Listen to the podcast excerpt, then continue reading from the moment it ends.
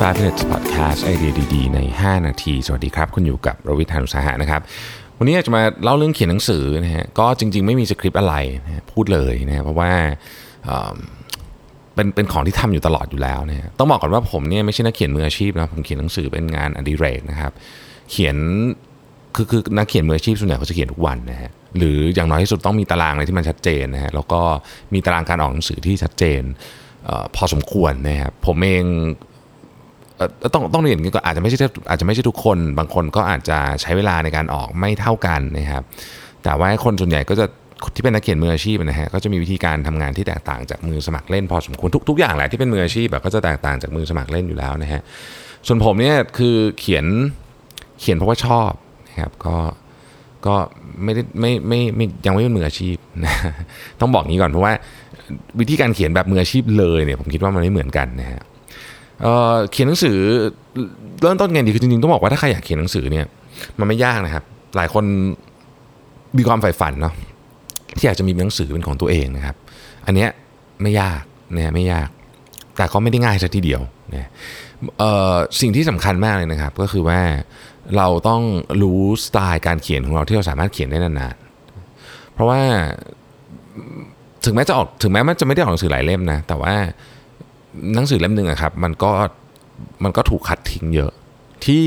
ที่ทุกทุกท่านได้อ่านเนี่ยคือมันอาจจะเป็นสัก 40%ของของที่เขียนออกไป เพราะฉะนั้นก็ต้องมีความนานพอสมควรในการเขียนเรื่องที่เราเขียนนะครับสไตล์การเขียนเนี่ยเราก็ต้องต้องชอบก่อนต้องผมคิดว่าเริ่มต้นจากอย่างเงี้ยนะเป็นเป็นอันที่นักเขียนส่วนใหญ่ก็เริ่มแบบนี้นะครับก็คือ 1. ชอบชอบเลือกสไตล์ของการเขียนก่อนมันมีมันมีการเขียนหลายแบบนะฮะ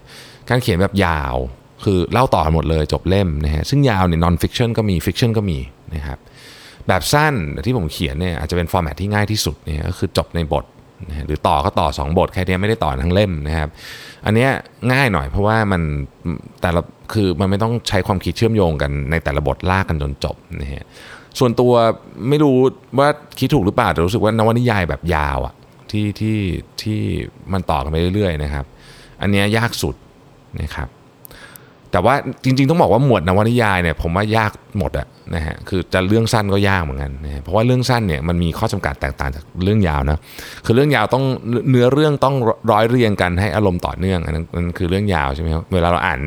อ่านนิยายสนุกสนุกเราไม่อยากวาง เพราะว่าเรื่องมันต่อกันหมด มันมีความเชื่อมโยงเราอินน่ะนี่ฮะแต่ว่าเรื่องสั้นเนี่ยคือด้วยด้วยด้วยความว่ามันสั้น เพราะฉะนั้นมันก็ต้อง ต้องใช้ลีลาในการเล่าที่แบบปุ๊บจบแล้วโอ้อาจจะยกตัวอย่างเรื่องสั้นหักมุมเงี้ยนะฮะเรื่องสั้นหักมุม ซึ่งผมชอบอ่านมากเเรื่องสั้นหักมุมเนี่ยโอ้โหลีลาต้องในการเล่าต้องดีมากนะมันถึงจะมันถึงจะสนุกนะเพราะมันมีแค่ไม่กี่หน้าเองนะครับ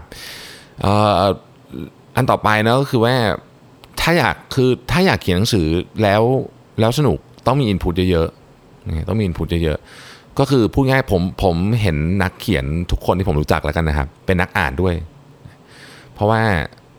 มันมันมาคู่กันนะฮะมันมาคู่กันจริงๆนะฮะนักเขียนทุกคนนะฮะที่ที่ต้องเจอต้องใช้คำว่าที่ที่ผมเคยเจอมาแล้วกันนะบางคนบางท่านผมก็ไม่รู้จักแต่ว่าเคยอ่านประวัตินะฮะก็ทุกท่านนะครับเป็นนักอ่านด้วยเสมอนะครับอีกอันหนึ่งผมว่าอันนี้อันนี้อาจจะส่วนบุคคลมากนะผมว่าเราต้องเลือกสไตล์ของการบันทึกข้อมูล คือบันทึกข้อมูลนี่คือมันเป็นการเริ่มต้น ก่อนการลงมือเขียนจริงก็ว่าได้นะครับคือพูดง่ายคือทำดราฟอะนะฮะผมไม่แน่ใจว่าทุกคนทำดราฟหรือเปล่านะแต่ผมมาทำดราฟนะฮะเวลาผมทำดราฟเนี่ยวิธีการบันทึกเนี่ยมันจะคือเนื่องจากเรื่องผมมันจะเป็นเรื่องที่แรนดอมเหมือนบางทีมันวิเห็นนี่เราชอบอะไรเงี้ยสมมติว่าเราไปเห็นเดินเดินอยู่ตามถนนแล้วไปเห็นร้านร้านหนึ่งเราชอบเนี่ยฮะมันต้องมีวิธีวิธีการบันทึกข้อมูลไม่งั้นลืมนะฮะคือสมองเราเนี่ยไม่สามารถเก็บข้อมูลอะไรได้เยอะแยะ ขนาดที่เรารู้สึกว่าเป็นอย่างนั้นหรือ ถึงเก็บได้รายละเอียดก็ไม่ดีนะครับอย่างยกตัวอย่างเนี่ยอย่างผมเนี่ยเนื่องจากว่างานผมมันคือมันเป็นงานที่ผมเจอตามเดินเดินไปหรือบางทีเจอคนนะครับคุยกันอะไรอย่างเงี้ยมันได้ไอเดียขึ้นมา เพราะฉะนั้นเครื่องไม้เครื่องมือหรือกระบวนการในการบันทึกเนี่ยต้องพร้อมนะฮะเช่นต้องถ่ายรูปต้องจดอะไรเงี้ยอย่างผมใช้ notability ก็จดใน notability อะไรเงี้ยไม่งั้นนะครับลืมฮะ ลืม อันนี้เป็นเรื่องที่เล็กมากเลยนะครับ แล้วก็เล็กแต่ว่าสำคัญ คนหลายหลายท่านบางทีพลาดไอเดียดีๆแบบเพราะว่าไม่ได้บันทึกไว้แค่นี้ง่ายๆอย่างนั้นเลยนะฮะหรืออัดเสียงตัวเองอย่างเงี้ยก็ได้นะครับ สุดท้ายนะการเขียนหนังสือที่ผมคิดว่ามีประโยชน์มากนะครับ คือส่วนตัวเนี่ยมันพาให้ผมไปได้เจอคนเยอะมาก เพราะว่า หลายหลายครั้งที่ผมเขียนเนี่ยมันเป็นวัตถุดิบจากคนอื่นหมายถึงว่าผมไปคุยกับคนอื่นมา แล้วก็ผมก็มาเขียน ซึ่งอันนี้ดีมากเพราะว่าถ้าเกิดผมไม่เขียนหนังสือ ผมก็คงไม่อยากขวนขวายไปไปคุยเยอะขนาดนี้นะฮะคืออันเนี้ยมันคุยเพราะว่าส่วนหนึ่งเราก็อยากจะทำให้หนังสือเรามันมีมีอะไรเยอะขึ้นด้วย พวกนี้นะฮะผมคิดว่ามันช่วยนะครับแล้วก็อยากจะเชียร์นะใครที่อยากเขียนหนังสือครับมีหนทางมากมายนะครับ ถ้าอยากเอาละเอียดไปฟังของจันนพดลจันนพดลแกเคยพูดไว้ยาวเลยนะครับว่าจะทำยังไงจะตีพิมพ์เองข้อดีข้อเสียเป็นยังไงส่วนตัวผมเนี่ยตีพิมพ์เองไม่ไหวจริงๆเพราะว่าไม่มีไม่ไม่มีคนช่วยนะครับ ก็เลยก็เลยต้องต้องตีพิมพ์สำนักพิมพ์แล้วก็รู้สึกว่าโอเคผมผมชอบเนี่ยเวเวนี่แหละเป็นเวที่ผมถนัด ก็ทำแต่ต้นฉบับนะแต่ว่ามันก็จะมีออปชันเยอะครับทำอีบุ๊กก็ได้ทำอะไรก็ได้มีเยอะแม่